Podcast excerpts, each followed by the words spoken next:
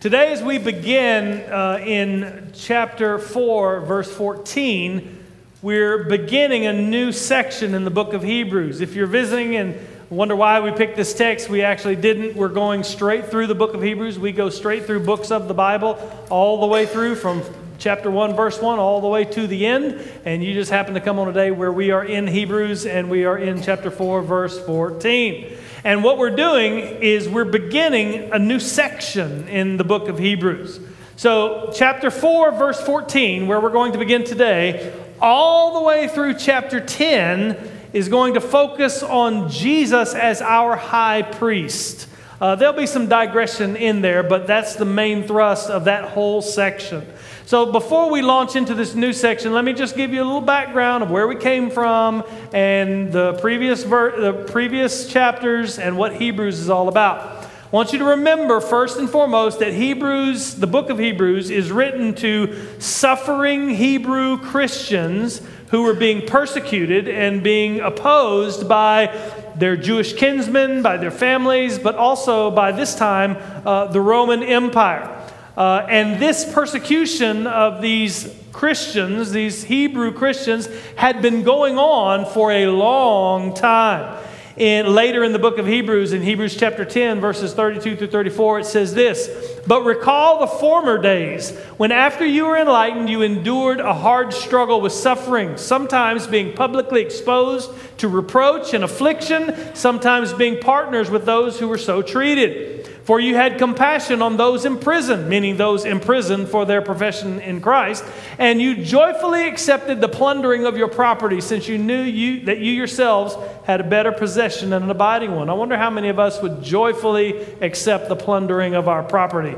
But this suffering had gone on for a long time. He says there, recall the former days, and it hadn't stopped. It was still going on, years and years and years. And there was no hope of it, the situation improving.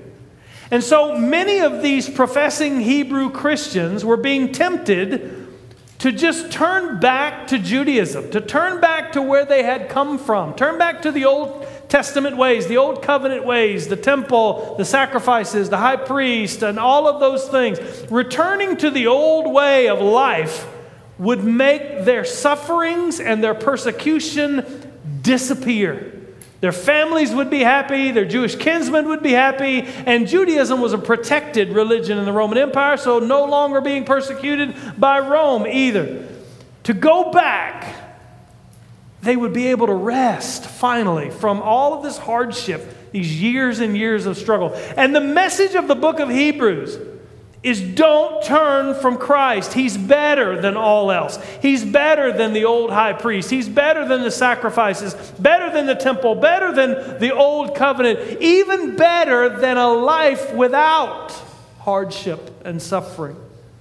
Now, the last section that we looked at, uh, chapter 3, verse 7 through 413, was kind of a mini sermon, I guess you'd say, based on Psalm 95. We spent three or four weeks looking at that. All of these sermons are on fbcmulvane.com, uh, so you can go and listen to those if you missed any of those. But the application of that section, the previous section that we just came out of, was don't rebel against the Lord like the wilderness generation did. And the refrain that the writer of Hebrews says over and over in that section is today, if you hear his voice, don't harden your heart. Hold firm to your confession of Jesus. Don't forsake the gospel, uh, the word of God, and go back to the old way, the old life, the old religion, because it would be easier.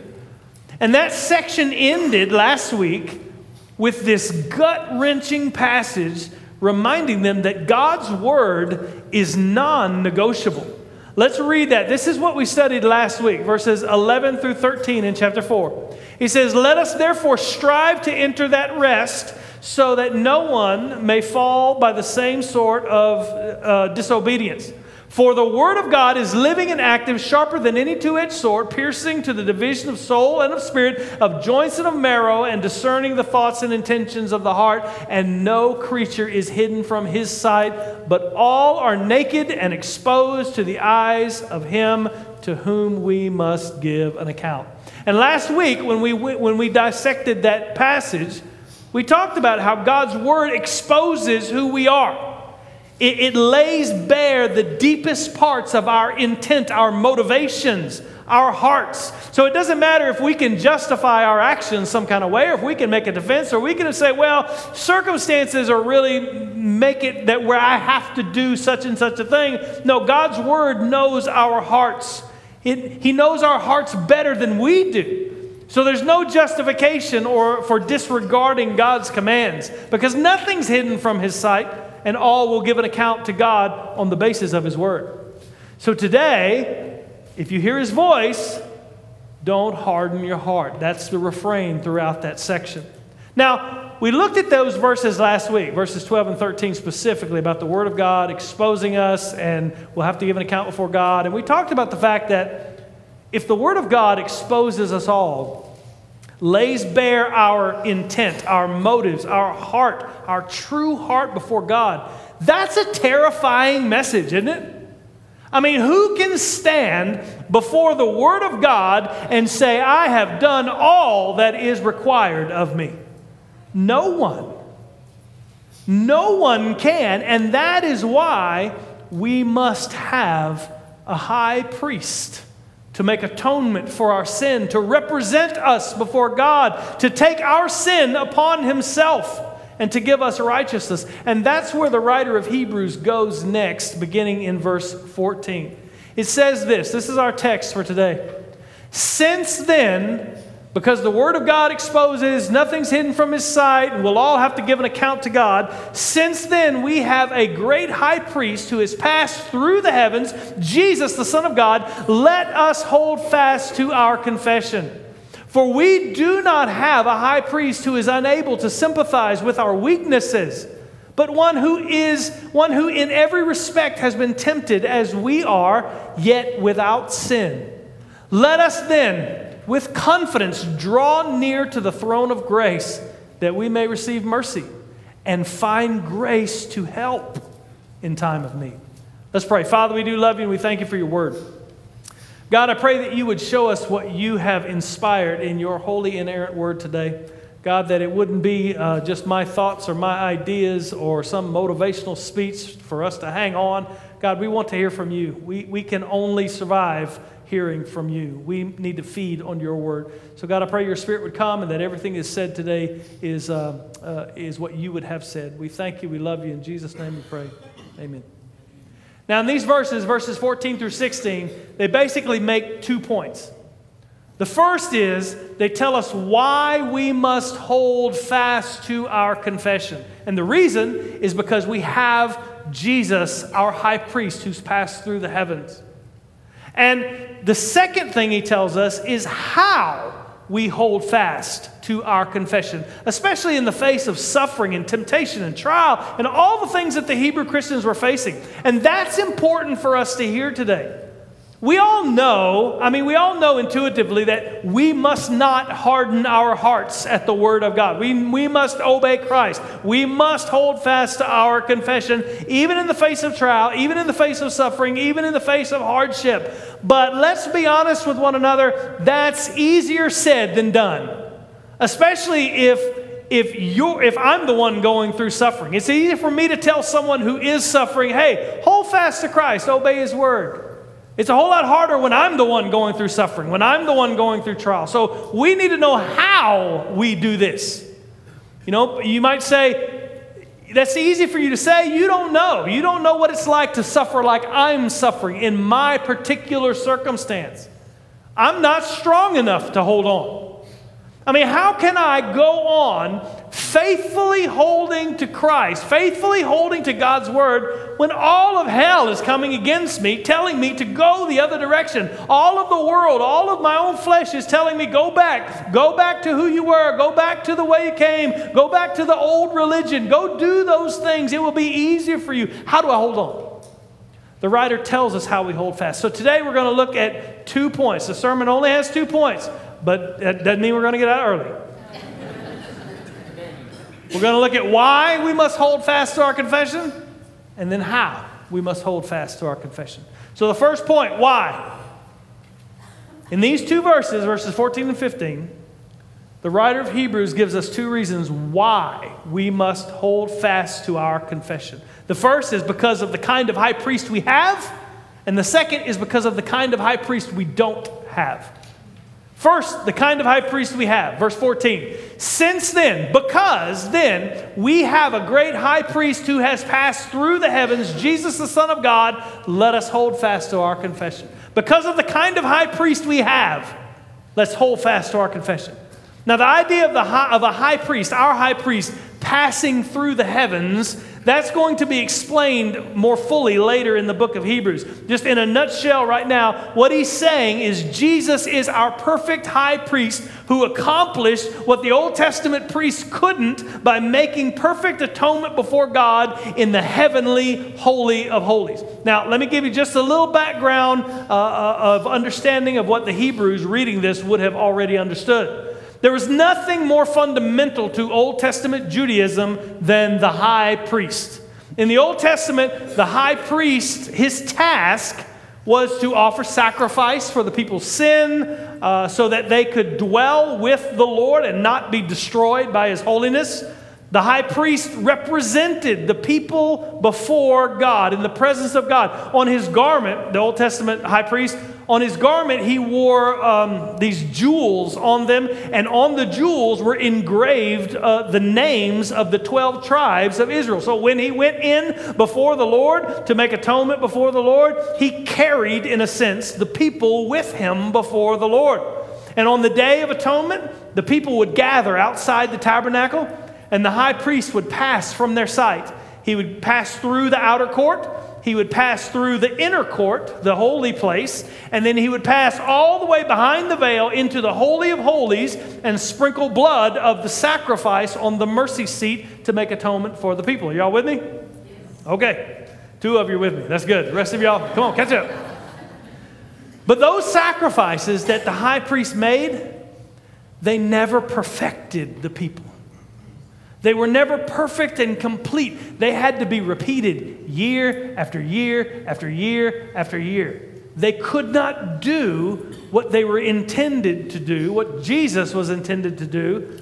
They pointed to a sacrifice that was coming. So the writer's point here is that Jesus has done what the earthly high priest could never do. He passed not through the outer court, not through the holy place on earth. He passed through the heavens, not the earthly tabernacle, and entered the real Holy of Holies, the heavenly Holy of Holies, where the very throne of God is, where God's presence dwells in heaven with a perfect, once for all sacrifice. Later in Hebrews chapter 9, it's going to say this For Christ has entered not into holy places places made with hands, which are copies of the true things, meaning the things in heaven, but he's passed into heaven itself now to appear in the presence of God on our behalf. He is our high priest who has passed through the heavens perfectly, entered into the real Holy of Holies, the heavenly throne room of God with the blood of his sacrifice to represent us as our high priest to bring atonement that doesn't have to be repeated year after year after year, but is complete and done and finished for all time. As Jesus ascended as God and man, he ascended to the very mercy seat of God, the very throne of God, into the Holy of Holies, having conquered sin, having conquered death, and he made atonement for his people's sin once and for all. Verse 14 is telling us why we must hold fast to our confession. Because we have a perfect high priest who has passed through the heavens for us, entered into the throne room of God for us, offered sacrifice for us, and fulfilled all righteousness, cleansing us forever from sin's defilement before God. The writer is saying to these Hebrews, Listen, I understand. I understand that you're suffering. I understand that trial has come because you confess Jesus, that persecution has come because you confess Jesus. But Jesus is the only salvation. There's nothing for you to go back to, especially not just to make your life easier in this world. To go back is to turn from God. He says, Hold fast to your confession because we have a great high priest who has passed through the heavens. He is Jesus, man, and the Son of God, divine. Hold fast to this confession. To go back to the earthly priests and religious works, and that those things could never accomplish what Jesus did anyway. He says to go back to those things, you're forsaking the word of the living God, the promises of the living God to have an easier life in this fallen world. That's insanity. The writer of Hebrews is saying, hold fast to your confession because you have the only perfect high priest who fulfilled and completed your salvation. You still with me? That's a glorious truth. That's an incredible truth and a wonderful truth. We have a high priest seated at the right hand of the Father. But how does that, how does knowing that, or being assured of that, how does that get me through the drudgery of this fallen world? I mean, how does that help me when I'm suffering? The Hebrew Christians that he's writing to were suffering trial and hardship and torment. They might say, Okay, I hear you, I understand. I have a great high priest in heaven. Yes, the glorious Son of God seated on the throne. But man, that's far away from where I am. Right now, I'm struggling and I'm being tempted, and, and I'm down here in, in the muck and the mire of all of this sin and, and the fall and the suffering that goes with it. Why does knowing that Jesus is my high priest help me to wade through the hardship of this life? Well, the writer next shows us the reason why we must hold our confession because of the kind of high priest that we don't have. We don't have a faraway ivory tower high priest. Verse 15 says, For we do not have a high priest who is unable to sympathize with our weaknesses but one who in every respect has been tempted as we are, yet without sin. The divine Son of God, seated on his throne, knows what it's like to be here, to be suffering. He knows what your weakness is like. He knows what it is to be tempted in every respect, just as we are, verse 15 says. You know, sometimes we think, we think the Son of God, because he is God, God in flesh, that he walked on this earth in his earthly ministry just oblivious to the fallen world, oblivious to the pull of human weakness. He was insulated from, from the sorrow and the oppression and the trial and the tribulation of this world. No, nothing could be further than the truth. The Bible says he was a man of sorrows. He was a man acquainted with grief. Jesus knows what it means to be human with all of our weaknesses, with all of our sufferings. He knew what it's like to be hungry and thirsty and tired and exhausted. He knew the horrible agony of, of, of pain in his trial and crucifixion. He knew what it was like to be mocked, to be lied about, to be maligned, to be betrayed by his friends. Jesus was tempted with every category of sin and suffering that you and I face. Jesus lived among sin in a fallen world with the effect of sin all around him. He saw it, he felt it, the suffering, the, the misery, the oppression of it all, and he took it all upon himself at the cross. Jesus, our high priest, knows what it's like to suffer as a human being. But I think that the writer of Hebrews says more than that here in verse 15. It's not only that Jesus, your high priest, understands what it's like to be a human being. Of course he does. The writer of Hebrews is saying, Your high priest sympathizes with you in your weakness. You, his friend, his child, his co heir, united with him, he enters into your weakness and feels them with you. The word sympathize here, it doesn't just mean he feels sorry for you. or he's pitying you from a distance. The word means to share the experience of another. He is with you in your sufferings, in your trials. He knows exactly the sins that you are being tempted by. He knows what those temptations feel like. He doesn't just imagine how you feel, he feels it. His promise is, I will be with you to the end of the age. With you. Not, I'll be watching you till the end of the age. I will be with you to the end of the age. Later in Hebrews, he's going to say, He will never leave you, He will never forsake you. Not one tear, not one cry, not one sigh of your suffering escapes His notice. And Jesus doesn't sympathize just because he passed through temptation just like you did. He sympathizes with you. He feels what you feel and knows the temptation that you struggle with in your trial because he conquered it. Jesus never gave in to temptation, not once. Never sinned, not one time in his whole life. In word, in emotion, in thought, in action, Jesus never yielded to temptation, not one time. His whole life on earth was, uh, was temptation and trial. But even when Satan specifically took him, uh, or not took him, but when he went into the wilderness to be tempted by Satan, Jesus held fast to the Word of God. Because Jesus never sinned, we often think that what this means is there's no way Jesus can fully understand what I'm going through.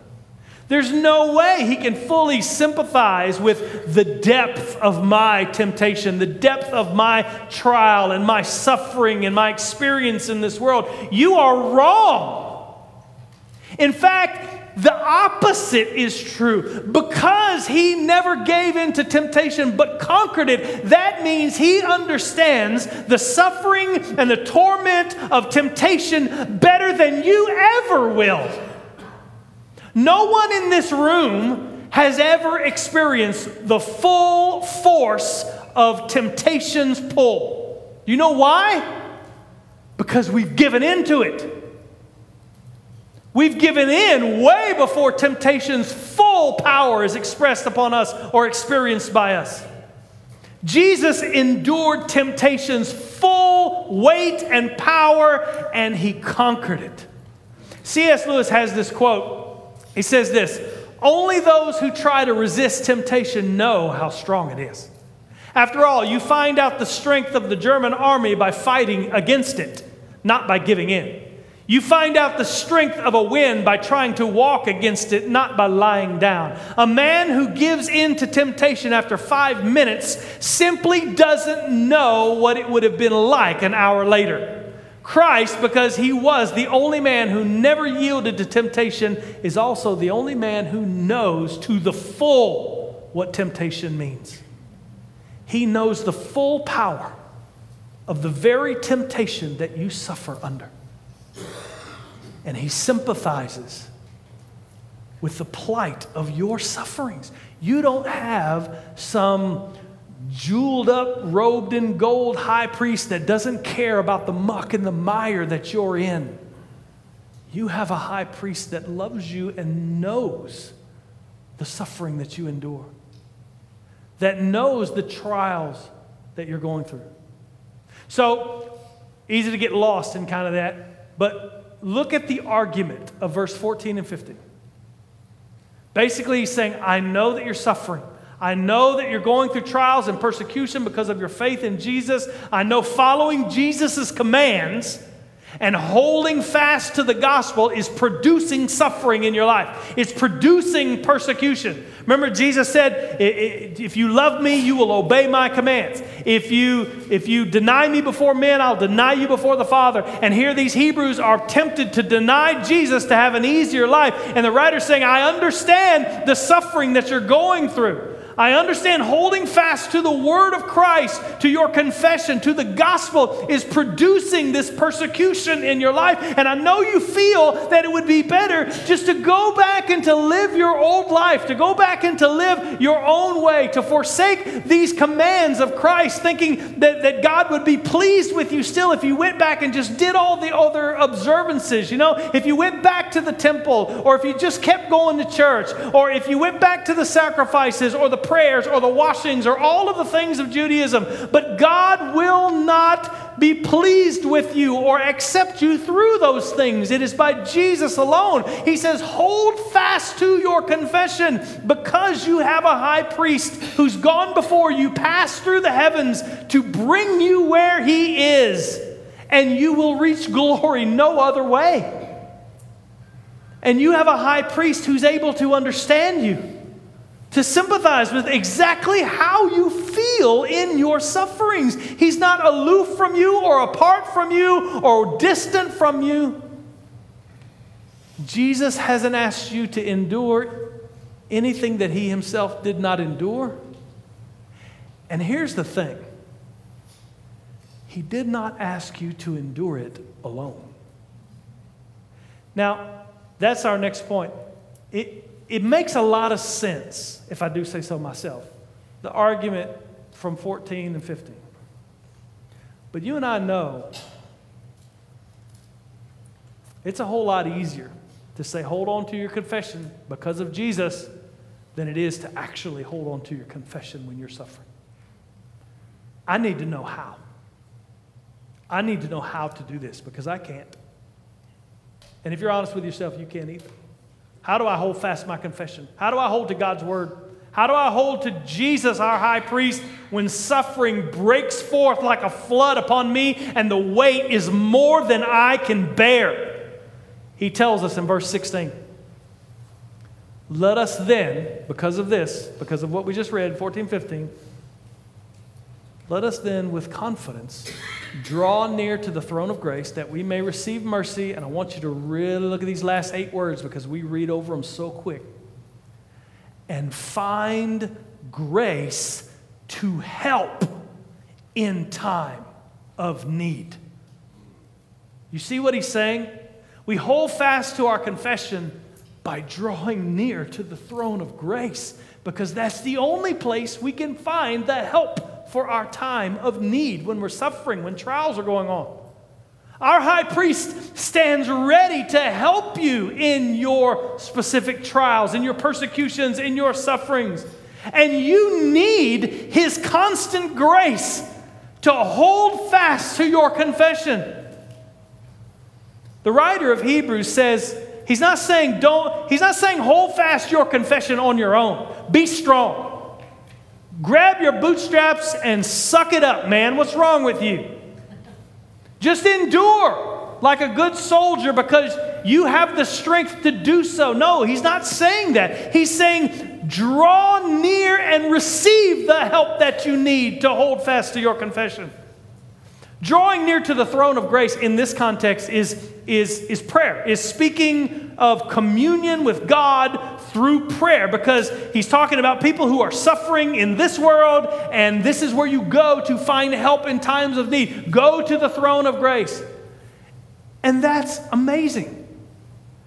That is an amazing truth, especially for, for these Hebrew readers who, who would have grown up in the Hebrew uh, customs and culture and law and all of those things. It's amazing. You can go to the throne of grace yourself. Why? Because we have a high priest who's passed through the heavens and made the way open for us. In the Old Testament, worshipers could not approach the Lord, could not approach the Lord's presence only, we often fail to realize this when we, when we read through the tabernacle and the, the furnishings and all the things about the tabernacle. There was only one tribe of Israel, one, who was ever allowed to see the inside of the tabernacle. Nobody else did. Eleven tribes of Israel never saw the inside of the tabernacle. Only one, the Levites. And only one man in all of Israel the high priest could ever enter inside the Holy of Holies where God's presence was, where the mercy seat was, and he could only do that one time a year. But our high priest has achieved for believers what Israel never enjoyed immediate and ongoing access to God and freedom to draw near to Him continually. Because we have a perfect and sympathetic high priest seated at the throne interceding for us, we can go straight to the throne and find mercy and find grace. The veil of the temple has been torn from top to bottom and no longer blocks the way to access. For those who have been bought with the blood of Jesus Christ, who've been born again, filled with the Spirit, I want you to listen to this. Where our high priest, who knows our weakness, is interceding for us, the throne of God is no longer a place of wrath for us. It's a throne of grace where we go to find mercy for our sin and to find grace to help in our time of need. We aren't like the people of Israel in the wilderness. We can approach the throne with confidence, with boldness, some of your translations say. Why? Because we have a high priest who went before us, who perfected us, who made sacrifice for us, who opened the way for us. So the throne of grace, he's saying, is where your power for living after Christ is found. That's where your strength to hold fast to your confession is found, and it's found nowhere else. You were never meant to hold fast to your confession alone in your own strength. You have none. Jesus never said to you, Call me if you need me. He said, You can do nothing without me. You need communion with the Lord to live faithfully according to His word. You need His strength, His power, His grace to do so, and you can't do it without it. So, you and I need to understand we need to access the throne of grace. I mean, even Jesus in his earthly life, as he lived in this world before he ascended, our high priest, the Son of God himself, prayed during his incarnation, during his earthly ministry. On the night before his crucifixion, with tears and sweating drops of blood, he sought the Father in prayer. If Jesus, the divine Son of God, had to pray, oh, it's arrogant to think we can do without it. We must come before the throne of grace with confidence, with boldness, to receive mercy and to find the grace that we need to help us in our time of need. The writer of Hebrews is not saying, buck up, camper, and just do it. Hold to your confession. He's saying, No, you have a high priest. Go to the throne and find the grace there that you need to hold to your confession. When we feel like we can't follow Jesus' way, when holding fast to Christ and His Word brings more hardship than I want to face, more suffering than I can bear, we have to go to the throne because only there can we receive the grace to help in time of need. Following after Christ and denying ourselves daily, it's painful and it's costly in life. That's why Jesus characterized it as taking up your cross and following me. Only God can equip us to follow Him faithfully, to live for Him. Only Jesus can give you the grace to endure what you're suffering, Hebrew Christians, to endure the persecution that you are facing. Hebrews is not just telling them, hold fast because you need to and you better, God's going to get you. He's showing them how. Draw near to the throne of grace because you have a high priest. You have a high priest that has gone past through the heavens, gone before you to make a way you have a high priest that understands all that you're going through. Run to him, go to him, find the grace you need to follow him in him. Don't turn away from the only strength that there is to endure the suffering you're going through. It's available for you because your God will never leave you or never forsake you. If you need practical help to engage and develop your prayer life, come talk to one of the pastors here. We'd love you. I, we'd love to help you. In fact, you know, the staff here knows that when, when I come in in the morning, I have to write everything down. So I write out my prayer time with the Lord. I write it out every single morning because if I don't, if I close my eyes and I go, God, please help them and help that person, it's only a few minutes before I'm thinking, ooh, I got an appointment here in about an hour and a half and I got to go grocery shopping and, and my thoughts just go in all directions. So I have to write it down. There's a lot of practical ways. But you must go through, you must go to the throne of grace. You must commune with your God. You must seek the strength that only the Spirit of God can provide. I will never leave you and I will never forsake you.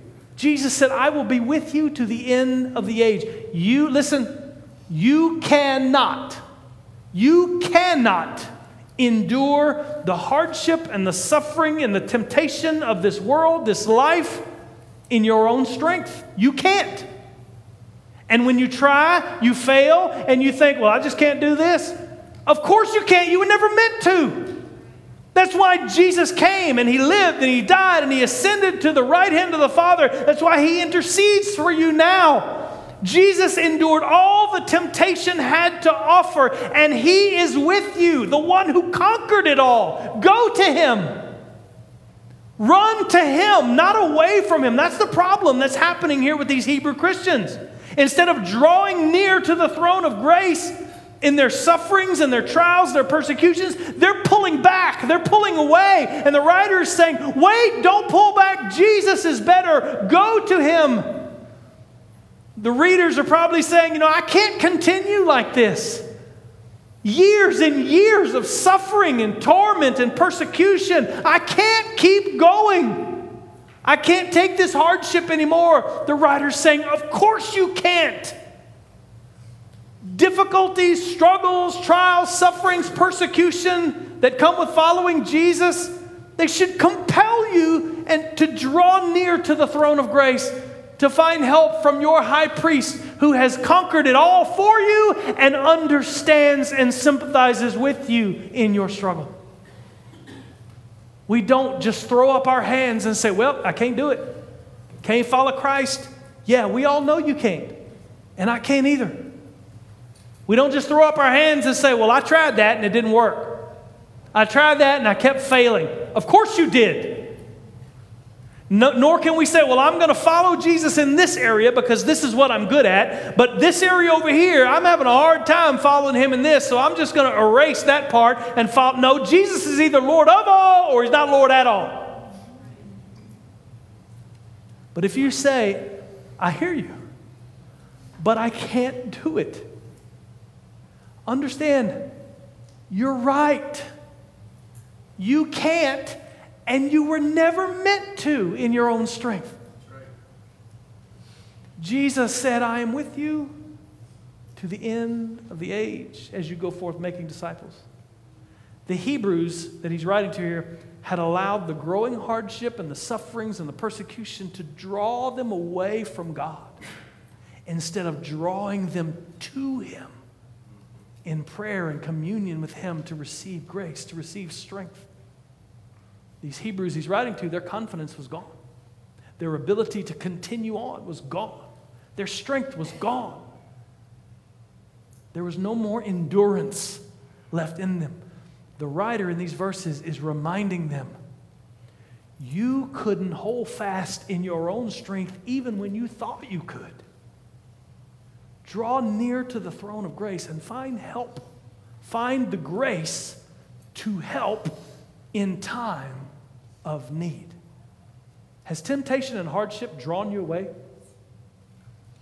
Has it drawn you away from following Christ? Sufferings and trials and all of the things that go along with this world? Has it drawn you away? Has the current of temptation, whatever it may be, pulled you out to sea? You don't have a high priest that is unable to sympathize with your weaknesses.